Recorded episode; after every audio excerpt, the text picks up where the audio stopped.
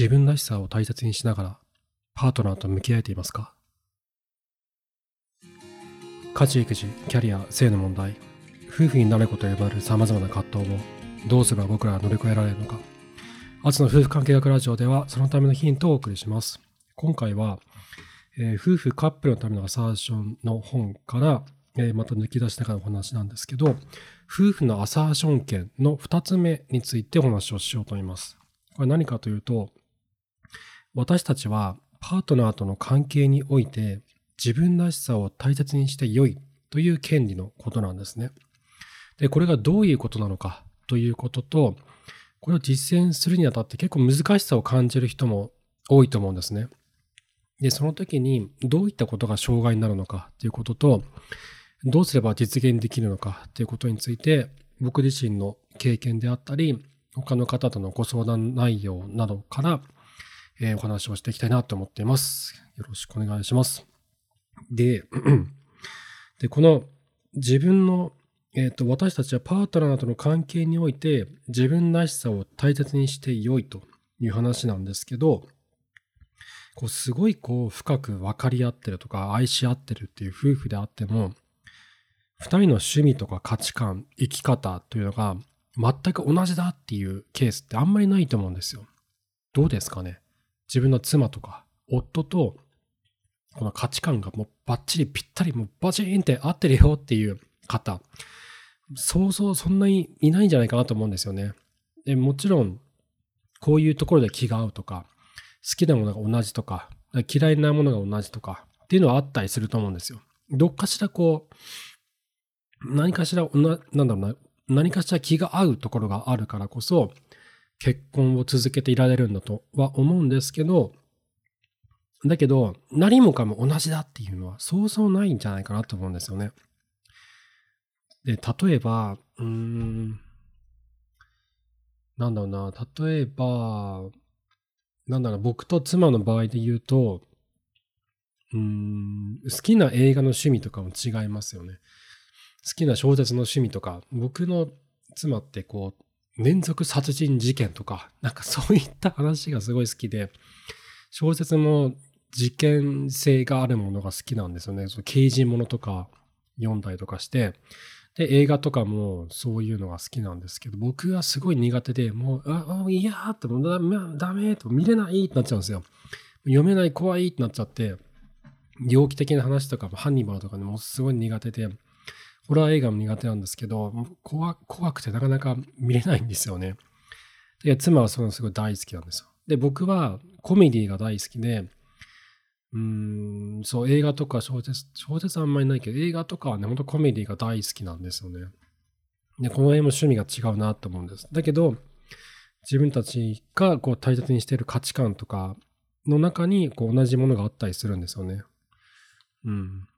と考え、働くことに対する考え方とかも違ったりしますよね。で、これね、いろんな人の話聞いててあったのが、夫がガンガン働きたいと。自分のやりたい仕事をどんどんやっていきたいと。だけど妻はもっと家にいてほしいと思ってる。もっと家のこと、家事のこととか、育児をもっとやってほしいと思ってる。っていう食い違いが起こってるっていうケースはすっごいたくさんあったんです。もういろんな人の話聞いてて、男性の話結構これは多かったんですよね。で、僕は昔はこれについてはすごい悩んでいて、働くことと、えっ、ー、と、家庭の中で父親として夫として、家庭人として生きることのこの衝突、これにどう向き合うかっていうのはすごい悩んでた時期がすごいありました。で、二人でいろいろ話し合う中で考え方がどんどんとお互いに変わっていったりはしたんですけど、まあそういうことは結構ありますよね。夫婦でいることによって、こう、コンフリクトが起こる、衝突が起こるっていうのはよくあることだと思います。だけど、どっかしらこう、気が合う部分があるから、夫婦でいる、結婚し続けているっていうのがあるんだと思うんですよね。であと、本書の中であった二つ目は、こうありたいって思う自分の姿や生き方、生活スタイルが、パートナーも同じようにそれを望んでいるとは限らないってことが書いてあって、まさにそうだなと思うんですよね。例えばさっき言ったみたいに、自分がバリバリ働きたいと。で、こういう仕事をしたいと。で、こういうふうに生きていきたい。例えば、うんと、もっとね、仕事における充実感を感じながら生きていきたいと。夫が思っていると。だけど妻は、そうではなくて、もっと家のことをやってほしいと、もっと子供と向き合ってほしい。子供と過ごす時間が本当に短いんだと。もう中学生とかになったら全然親の子をこう見てくれなくなるから、それまでの11年、12年間ぐらい、もうたった10年間しか時間がない。この貴重な10年間を子供と一緒に過ごしていきたいんだ。だからあなたももっとそばにいてほしいと望んでるとかね。自分の理想とする生き方が妻と食い違ってる、夫と食い違ってるっていうケースはすごいたくさんあると思うんですよ。で、こういった話をすると、価値観が合わないんだったら、夫婦でいる価値がないっていうふうに話をこう、飛躍させる方もいらっしゃるんですね。もう、合わないんでしょ？価値観合わないですよ。生き方も合ってないんですよ。生活スタイルも合ってないんですよ。私たちが夫婦でいる意味なんてないと思います。あの僕らが夫婦でいる意味なんてないと思います。っておっしゃる方がたまにいらっしゃるんですけど、そうじゃないんじゃないかなって僕は思うんですよ。うーん。すべての価値観が合う人ってこの世に一人もいないと思うんですよね。で、すべての価値観があったって思える人が私はいるんです。僕はいるんですと。思えたのだとしたら、それはね、恋愛感情がもたらした幻だと思うんですよ。これは婚外恋愛と同じじゃないかなと思うんですけど、もうすごい私たちのフィーリングがバチーンってあるんです。もうぴったりパーンってあるんです。もう全部の価値観、生き方、ライフスタイル全部が合ってるんです。ソウルメイトなんです。最高なんです。こういった感情は夫と、夫との間には感じることができないんです。妻との間には感じることはできないんです。この人こそ全てなんです。っていう人がもし現れたとしたら、それって多分その夫と出会ったばかりとか、妻と出会ったばかりとか、もしくは初恋の時とか、若かった時の恋愛体験の時とか、でも同じような体験をしたんじゃないかなって思うんですよ。恋愛感情が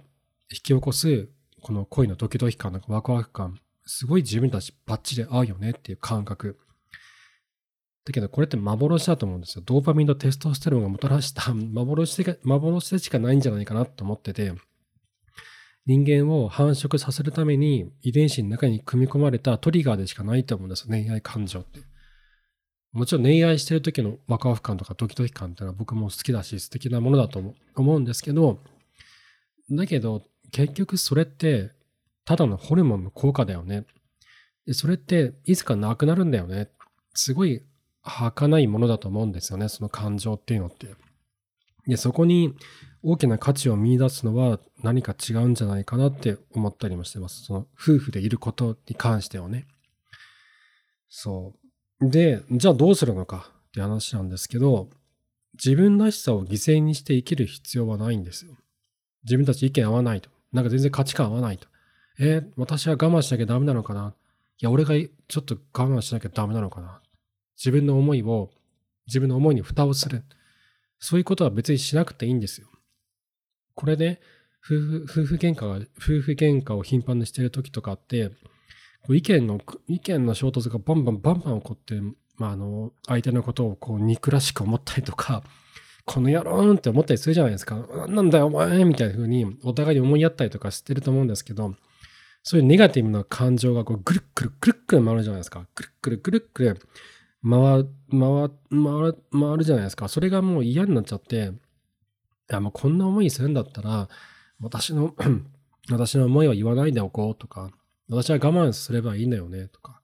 まあ、俺が我慢すればいいんだよね。もう自分の意見とかも抑えるときはいいんだよね。まあ、こいつに何も言わないでいこうと。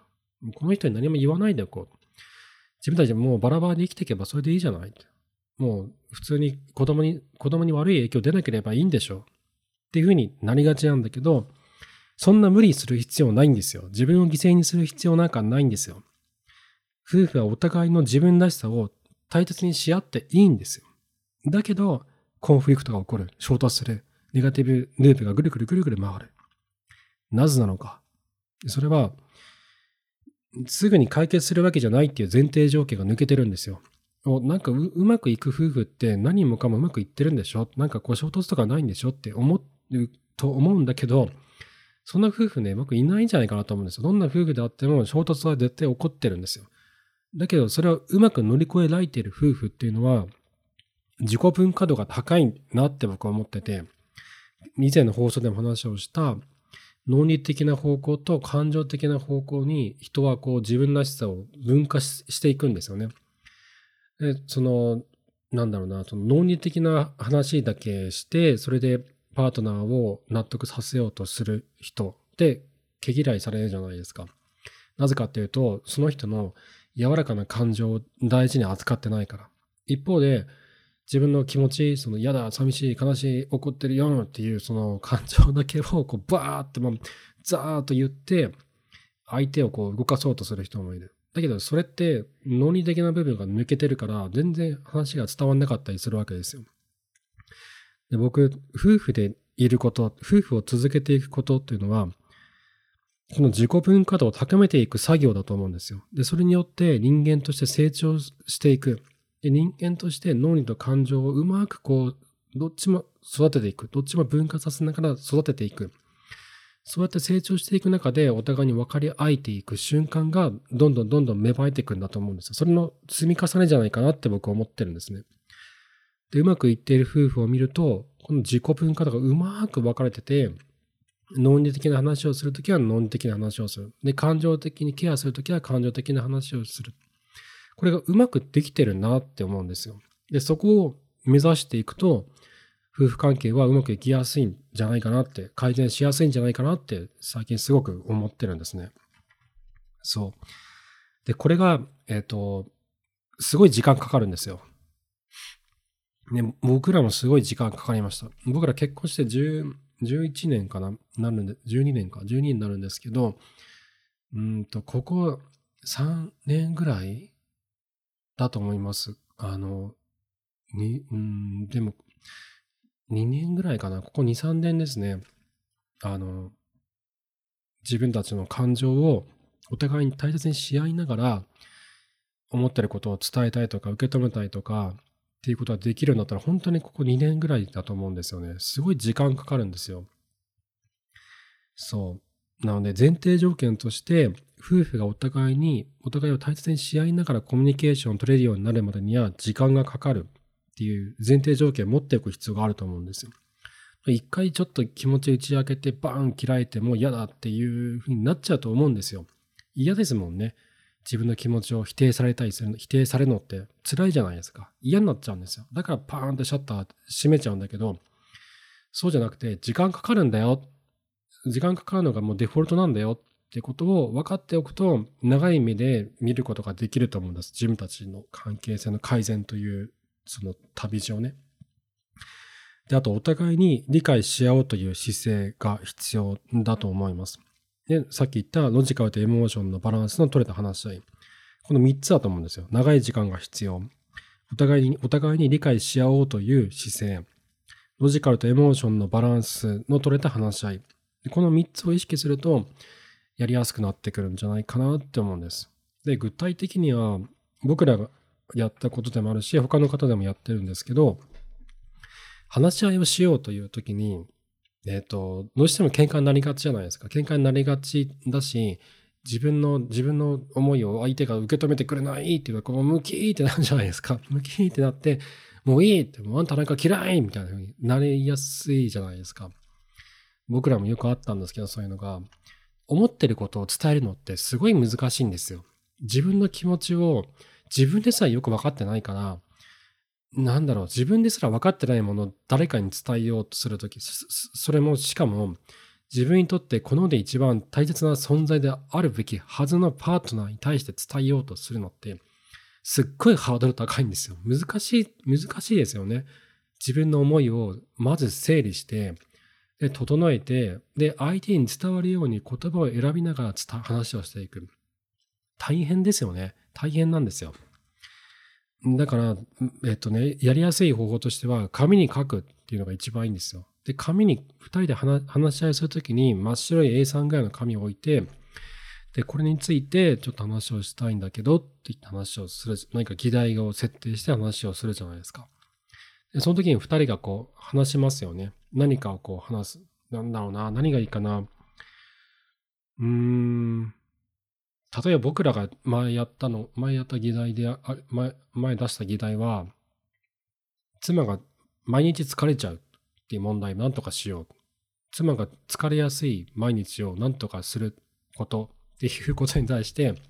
話し合いしたんですけど、で、その時の僕ら夫婦会議ノート使ったんですけど、で、妻が、妻がこう話をする。こういう時にこう疲れちゃうの。ああいう時にこう疲れちゃうの。子供の習い事、送り迎えが何度も何度もあって疲れちゃう。えっと、毎日夕飯作るのに疲れちゃう。えっと、宿題のチェックするのに疲れちゃう。3人の子供たちが一斉にわーわーわーって話しかけてきて疲れちゃう。っていうのをバーって書いていったんですよ。で、これ書かないでやると、なんか僕へのこの責める口調になったりとか、あなたがやってくれないからこうなるのよみたいな。そ妻はそういうふうに言わないんだけど、言わないんだけど、僕がそう受け取ってしまう時もあるわけですよ。もちろん、ね、妻がちょっと、これあっちゃんにもやってほしいんだけど、とか、っていう時もあるんだけど、妻がそれを何も紙に書かずに、これを、この話し合いをすると、えっと、夫のことを責めている自分が嫌になってしまったり、だとか、えー、僕がちゃんとそれ、僕が責められてると受け取ったり、勘違いして、妻の話をちゃんと聞かなかったり、受け止めなかったりっていう問題が起こるんですよ。紙に書かないとね。だけど、紙に書くっていう作業をすると、これ以前の放送でもお話をした、新日渡さんとのコラボ会の中で僕が、あの、おお、これいいなと思って、こういうことかと思った話なんですけど、あの、悩みをテーブルに出すっておっしゃってたじゃないですか、渡さんが。ね、あの放送の中で、コラボの中で。で、それに名前をつける。葛藤くんとか名前をつけるっておっしゃってたんですよ。で、紙に書くことで、それが、その葛藤くんが物理的にそこに生まれるんですよ。紙に書くことで、あ、こういう課題があるのか。あ、こういう葛藤が僕らの間には存在するのかっていうのが、文字として、紙として、物理的なハードデバイスとしてそこに生まれるんですよ。で、二人だけでこう話をしてるときに、一生懸命自分たち二人の間の課題を第三者としてそこに切り離してテーブルの上にポンって置こうとするんだけど、うまく話せない。こう、怒りの感情、相手に対する劣等感、恥、そういった感情に邪魔をされて、ネガティブループがぐるぐる回って、うまくその葛藤君をテーブルに出せないと。どうしても相手に対するその銃弾であったり嫌であったり、そういった攻撃になってしまう。だけど、紙に書き出すことによって目の前にその葛藤くんが生まれるんですよ。あ、これか、あ、これかってこう紙をこう持って、あ、これだね、あ、これ、これだわっていうふうに、物理的にそこに葛藤くんを作ることができるんですよ。これが紙に書くことのすごいメリットなんですよ。で僕ら何度も何度もこれに助けられてきて、で、あの、世帯経営ノートと夫婦会議ノートを僕は2つ使ってるんですけど、今、夫婦会議ノートだけ使ってるんですけど、これがね、すごくいいんですよ。あの、この、んと、まずは紙に、白い紙に書き出してもいいと思います。すぐなんか、すぐ話話そうっていう時に手元になかったらね。で、これは用意しといて、僕は絶対損はしないと思ってます。あの、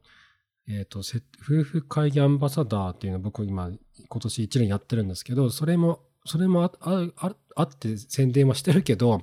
だけどそうじゃなくても普通におすすめです、これは。いやまずは白い紙に書いてもいいと思います。自分たちの葛藤を物理的なデバイスとしてそこに生まれさせることができるから。はい。でね、ちょっと話ずれるんだけど、これが、これを習慣にしていくと、エア夫婦会議みたいなのができるようになってくるんですよ。夫婦会議って世帯経営ノートと夫婦会議ノートを使って行うんだけど、それが何度も何度も繰り返していくと、お互いに対する親密感が生まれて、信頼感、安心感が生まれるんですよ。あ、この人に何を言っても大丈夫だなって思えるようになってくるんですよ。これを繰り返していくと。葛藤君を外に置くことによってね。で、それを繰り返していくと、紙に書かなくても、相手に対して会話する中で、その夫婦会議ができるようになって、えっと、なんか責められてるとか、なんか怒られてるとか、怒ってる自分が嫌だとか、夫を責めてる自分が嫌だ、妻を責めてる自分が嫌だとか、そういった感情を抱かずに相手に対して自分の思いを伝えられるようになってくるんですよ。で僕らはね、今これのレベル2ぐらいまで来てて、ま、まだまだレベル低いんですけど、エア夫婦会議レベル2ぐらいまで行ったんですよ。なんとなく僕感じてるんですけど、もうちょっと頑張っていくと、自分の素直な気持ちを、自分のことも相手のことも大切にし合いながら伝えることができるようになってくると思うんですよね。もうちょっと僕らも頑張る余地があるなと思ってて。で、そんな感じで、なんだろうな、その、話し合っててもなんかこう、バンバンぶつかっちゃうと、まあ、話す価値なんかないのよって思ってしまうと思うんだけど、物理的なハードデバイスとして葛藤をそこにポーンって送る物理的なものとして葛藤を紙に書き出してま誕生させることによって話はしやすくなっていく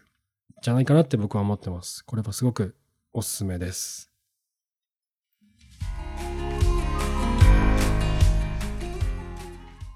はい。えっと、いただいたコメントにお返しをしたいなと思ってます。えっとですね。えっと、Spotify のコメント欄にいただいたものがありまして、527話、大人の条件をケアラーになることの回でコメントをいただいてます。ありがとうございます。えっと、これ Q&A、あ、Q&A からいくか。この回の Q&A はね、結構たくさんの方から投票いただいてて、これ Spotify だけなんですけど、Q&A、Q&A 機能がついてて、投票できるんですよ。毎回僕がその時の話にあった、えっ、と、質問を書いてまして、皆さんにアンケートをいただいてるんですけど、この時は、あなたにとって大人の条件とは何ですか？といった、えっ、ー、と、クエスチョンを書きまして、で、アンサーとしていただいたのが12票いただきました。えっ、ー、と、礼儀正しさを身につけることが1、幼いものや弱いものをケアすることが4、これが一番多かったですね。自分だけでなく他者を大切にすることが3、自分の選択に迷わなくなることが2、その他で2いただきまして、それが、え、っと、これか。えー、と、その他が2ついただきました。ナポリタンさんからいただきました。ありがとうございます。えー、自立できる人、人の立場に立って行動できる人。で、ベルさんからいただいたのが、自分の責任を自分で取れること。というのが大人の条件ってことをいただきました。ありがとうございます。面白いですよね。大人の条件ってすごいこう、ふわってしてるしてるんですけど、多分いろんな方が自分にとっての大人の条件っっていうのを持ってるんだと思うんですよね。で、これについては、ノートの記事でもまとめてますので、ぜひそちらも読んでいただけると嬉しいです。もう一ついただいたのが、えっ、ー、と、ヒロさんという方からコメントいただきました。ありがとうございます。ノートで紹介されていて、初めてアツさんのことを知りました。今回の配信、今、いろいろ夫婦、親子関係をより良くしたいと試行錯誤しているので響きました。夫婦関係はいいのだけど、より良くしたい。そのために必要なのは、夫にもケアラーになってもらって、同じ世界を見ることなんだなって、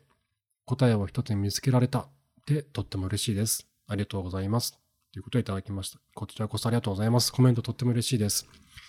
そうなんです。あ、女性の方なんですね。で、夫、そうですね。夫にもケアラーになってもらって同じ世界を見ること。そうなんですよね。同じ世界を見れていないっていうことが、うん、夫婦関係の溝を発生させている大きな原因の一つなんだと思うんですよね。もちろん、今日の放送でも話をしたように、同じ価値観、同じ生き方、同じ生活ライフスタイル、同じ生活スタイルがパチーンって合うことなんかないと思うんですよ。僕ら、僕と妻も合ってないですもん。すべてがパチーンと合ってないです。だけど、ポイントとなっている核となる部分が同じだったりとか、嫌いなことが同じだったりとか、何かしら大事なポイントで繋がっていればそれでいいんだと思うんです。で、それによって同じ世界を見ることができるんだと思うんですよ。自分にとってとっても大切なこと、自分にとってえっと、重要だなって思えている価値観とか、それが何か一つ夫と同じであれば、同じ目線で世界を見れると思うんですよね。で、僕にとってそれって、うんと、人によっていろんな価値観は異なるんだけど、誰かをケアすること、ケアラーになること、誰かをケアすることっていうのは、多分、どんな人でもこれってできることじゃないかなって思うんですよ。誰かをケアしていく中で子供の面倒を見たりとか、妻のことを気遣ったりとか、そういったケアの連続の中で、オキシトシンが、これホルモンの話になってるけど、オキシトシンがどんどんどんどん分泌されていって、自分に対してじゃなくて他者に対する優しさを持てるようになっていく。でそれがケアラーだと思うんですね。で、そういった精神レベルに達することができると、見える世界がどんどん変わってくるんですよね。電車の中でおじいちゃんおばあちゃんに席を譲ったりとか、子連れで電車に乗ってきて、なんか大変そうにしてる人に席を譲ったりとか、そういったことも自然とできるようになってくると思うんですよ。小さな気遣いが日常生活の中で呼吸レベルでできるようになっていく。それがケアラーなんじゃないかなって僕は思うんです。で、これは大人になるための条件だと僕は思ってるので、えっ、ー、と、どんな人でもこれやって達することができるんじゃないかなって、できるんじゃないかなって思うんですよね。そう。だから、夫婦が同じ目線になるための近い道だと思うんですよ。ケアラーになることって。誰かをケアすることって。はい。ヒロさん、あの、素敵なコメントありがとうございます。とても励みになっております。で、あとはですね、えっと、Q&A でいただいてたものいくつか答えたいな、あの、これシェアしたいなと思っていて、最近、あ、これだな。528話、何度言っても変わらない夫を変える方法。で、夫のどういうところを変わってほしいですか？というクエスチョンに対して8票いただいてます。これはね、男性の方に絶対聞いてもらいたいですね。で男性の方はね、絶対これ参考にした方がいいと思います。えっ、ー、と、一番、とどれからいこうかな。一番多いのが3票で、妻に優しくないところっていうのが一番多かった。これなんですよね。この、夫婦関係悩んだ時に、何、何かやったらいいですかっていう話をたくさんよく昔聞かれたんですけど、で、実際にやってる方の話を聞くと、家事をやっているとか、えっと、子供の面倒を見てるとか、早く家に帰るようにしたとか、っていう物理的な何かその手段をこう上げる方が結構多いんですね。だけど、それってただの手段でしかないんですよ。本質的な部分じゃないんですよ。最も大事なことは、妻へのケアなんですよ。ケアが足りてないんですよ。妻に対するケアが足りていないから、妻が、えっ、と、愛情的飢餓状態に陥ってしまって、こう、すごい、あの、オキシトシンを求めてるわけですよ。愛されてる。大切にされているっていう実感を求めてるわけですよ。足りないのは、夫、夫がこう変わるべきポイントは、妻へのケア、妻への優しさだなって根本的な部分はそれなんだ、それなんじゃないかなって僕いろんな人の話を聞いてて思いました。はい。で、次がですね、2票が入ってるのが、家事をしないことと子供に厳しすぎるところ。っていうところでいただきました。これはね、確かによく言われますね。で、もしね、これ以外で、えっと、こういうとこ変わってほしいとかあれば、この回のコメント欄、あの、ずっと空いてますので、そこに書いていただいてもいいし、えっと、Google フォームのお便りフォーム、あの、概要欄にリンク貼ってありますので、そちらもぜひ使ってください。女性が、夫、自分の夫に対してどういうところに不満を抱いているかっていうのがね、すごいこう、男性向けの夫婦関係改善すごい役立ってるので、女性の意見をすごい聞きたいなって思ってるんですよね。なので、夫婦関係悩んでる女性の方で、ちょっとコメントしてもいいよって方は、ぜひバンバン送ってください。もうすごい助かってるので。あと男性の方も妻との関係に悩んでいて、こういうところに悩んでるとか、こういうふうにしてほしいとか、うん、こういうことをしたら嫌がられたとかっていうのでも結構なので、全然いただけるとすごく助かります。よろしくお願いします。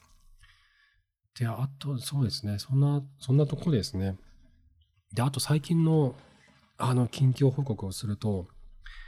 うーん、あの、YouTube ポッドキャストっていうのが10月の中旬ぐらいから始まったんですよね。YouTube で、ポッドキャストは RSS フィードっていうものを経由で流すことができるんですよ。で僕はアンカー、旧アンカーで今は Spotify になっちゃいましたけど、今、ポッドキャスターズ Spotify っていうのを使って、Apple Podcast とかに流してるんですけど、これがね、今度から YouTube にも流せるようになったんですよ。で、以前はね、その、それが待てなかったので、自分で動画を作成して YouTube に50分ぐらい上げてたんですけど、もう自動でできるようになったので、そっちを使っていこうかなと思ってます。だけどね、なんかうまくいかなかったんですよね。なんか僕の IT レベルが低すぎるのか、なかなかうまくできなくて、今問い合わせをしてる最中なので、この放送がされる頃にはうまくて配信できてるかなと思うんですけど、もし YouTube よく見るよとか、あそっちの方がポッドキャストよく聞いてるよとか、聞きやすいなって方は、YouTube ミュージックで、アツの夫婦関係学ラジオを検索してもらえると出てくると思います。もしくは普通の YouTube, YouTube でも、えっと、出てますので、そちらでもぜひ使ってください。どちらでも大丈夫です。はい。でね、これをね、やってて僕気がついたんですけど、自分って新しいことやってる時は一番楽しいんだなって思ったんですよ。自分がどういう時に幸せを感じるか、これは夫婦関係の話じゃなくてなんですけど、自分が何をしてしてる時は楽しいとか、幸せだとか、充実、充実してるなっていうのを、ちゃんと自分で分かってるの、分かっておくことってすごい大事だなと思ったんですよ。僕たまにすごい気分が沈んだりすることがあるんですけど、どういう時なのかっていうのを分析してみると、変わり映えのない毎日を送っているとか、新しいことを全然やってないとか、チャレンジしていないとか、何か、何、んと進歩が見られないとかね、それは仕事のこともそうだし、個人的なこともそうだし、進歩が見られない時とか、っていう時に、すごいこう、なんか気持ちが落ち込むんですよ。で、逆に何か新しいことやってる時、今回みたいな YouTube ポッドキャストに自分の今までやつを過去回流そうとして悪戦苦闘してる時とか、インスタとか TikTok とか X とかで自分のポッドキャストを宣伝するために、どうしよう、こうしよう、ああしようとか、いろいろこう、あの、工夫してる時とか、今短いクリップをね、作成して、そこに文字をテキストを入れて、ちっちゃい動画作ってるんですよね。1分ぐらいのちっちゃい動画を作って、TikTok とインスタと X に投稿してるんですけど、これもね、なかなかうまくできなくて、どうやったらうまくできるんだろうとか、もう TikTok でテキスト入れするんですけど、文字が、あの僕の指が太すぎてうまく反応しなかったりとかして、すごい大変なんですけど、そういうのやってる時にすごい楽しくなるんですよ。あと、ブライチャーと英語のレッスンを受けてるんですけど、ライティングのエッセイの課題を書いてる時とか、新しい表現を覚えた時とかにすごいこう楽し楽しい気持ちになったりとかするんですよね。そうやって自分の、自分がどういう時に充実感を感じるのかっていうのを分かっておくと、うん、なんか生きやすくなるなって気がしています。あなたにとって充実感を感じる瞬間って何ですか？よかったらコメント欄なので教えてください。はい。ということで、今回も最後までありがとうございました。アツの夫婦関係学ラジオは毎週月曜朝5時配信です。最後にお願いが3つあります。1つは番組のフォローをぜひよろしくお願いします。Spotify、Apple Podcast、YouTube Music はもうちょっとで多分できると思います。あと Amazon の Audible でも流してますので、お好きなプラットフォームでぜひフォローをよろしくお願いします。僕、Spotify メインでやってますので、Q&A とかコメント欄とかも Spotify のものを見てます。もしよろしかったら、Spotify の方で聞いていただけると、僕が Q&A とかの管理をしやすかったりとか、皆さんの意見をこう集めやすかったりとかするので、Spotify でコメント、あ、Spotify でフォローいただけて、え Spotify でのフォローと視聴いただけるととっても嬉しいです。でもう一つは、えー、お便りを、番組のお便りを募集しております。こちら、Spotify のコメント欄でも結構ですし、えー、番組概要欄にリンクが貼っております、アツの夫婦関係学ラジオお便りフォーム、お悩み相談フォームまで、えー、お送りください。でこちらお、ね、お悩み相談フォームも兼ねてますので、自分の夫婦関係の相談をしたいなという方は、こちらにぜひ、えー、書き込みをお願いします。番組の中でおあの回答をさせていただきます。はい。あれ？最後の3つ目、何だったかな？お便りフォーム、あ、まあ、うん、間違えちゃいましたね。えっと、フォローと、えっと、アンケートと、えっと、お便りのお願いでした。で、Q&A は Spotify のだけでやってますので、そちらもぜひ使ってください。で、最後は、えー、お便りの募集です。さっきのお話ですね。はい。こちらすごい、こう、僕の励みになっているので、ぜひお送りいただけるととっても嬉しいです。えー、番組の中で、えー、読み上げさせ読み上げさせていただきます。ということで、えー、また次回お会いしましょう。さようなら。